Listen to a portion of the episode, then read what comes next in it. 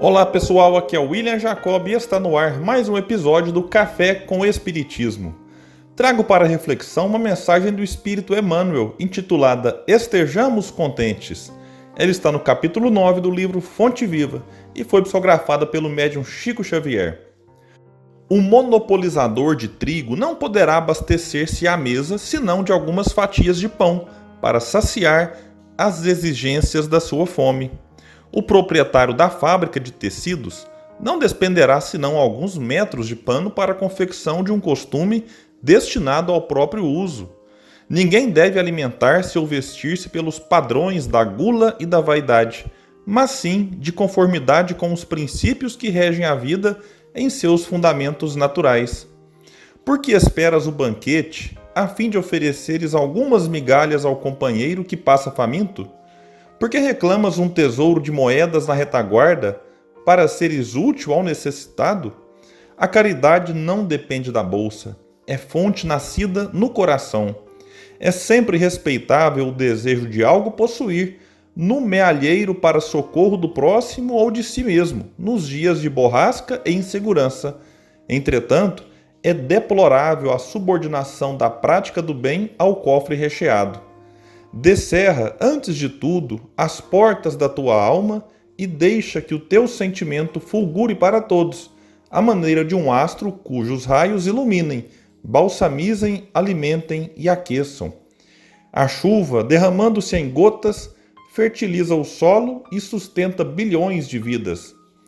Dividamos o pouco e a insignificância da boa vontade, amparada pelo amor, se converterá com o tempo em prosperidade comum.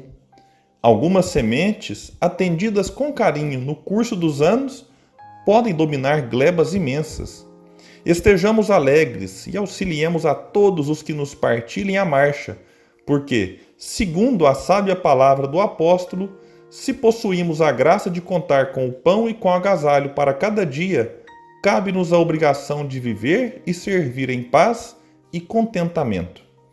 Bela e importante mensagem do benfeitor. A doutrina espírita nos ensina que estamos aqui de passagem com a finalidade de aprendermos e evoluirmos. Daqui nada levaremos a não ser aquilo que o ladrão não rouba, a traça não corrói e a ferrugem não consome, ou seja, apenas as aquisições morais e intelectuais. Essas são verdadeiramente nossas. Isso não quer dizer que devemos abrir mão do uso dos recursos materiais que temos à nossa disposição. Mas uma coisa é fazermos o uso com a consciência de que eles não são verdadeiramente nossos, já que com a morte eles ficarão para trás. A outra é vivermos única e exclusivamente com o objetivo de os acumularmos cada vez mais, mesmo que para isso precisemos passar por cima de valores e princípios. Não devemos recusar os bens conquistados honestamente e nem abusar deles, mas usar com sabedoria e consciência, sempre deixando espaço para que eles também possam auxiliar aqueles que pouco ou nada possuem. E na verdade, até aqueles que pouco ou nada possuem podem auxiliar o outro, seja com uma palavra ou um ombro amigo. Então, meus irmãos e irmãs do Café com Espiritismo, que os bons espíritos possam sempre nos inspirar no caminho do bem, da paz e da justiça. Fiquem todos com Deus e até o nosso próximo episódio.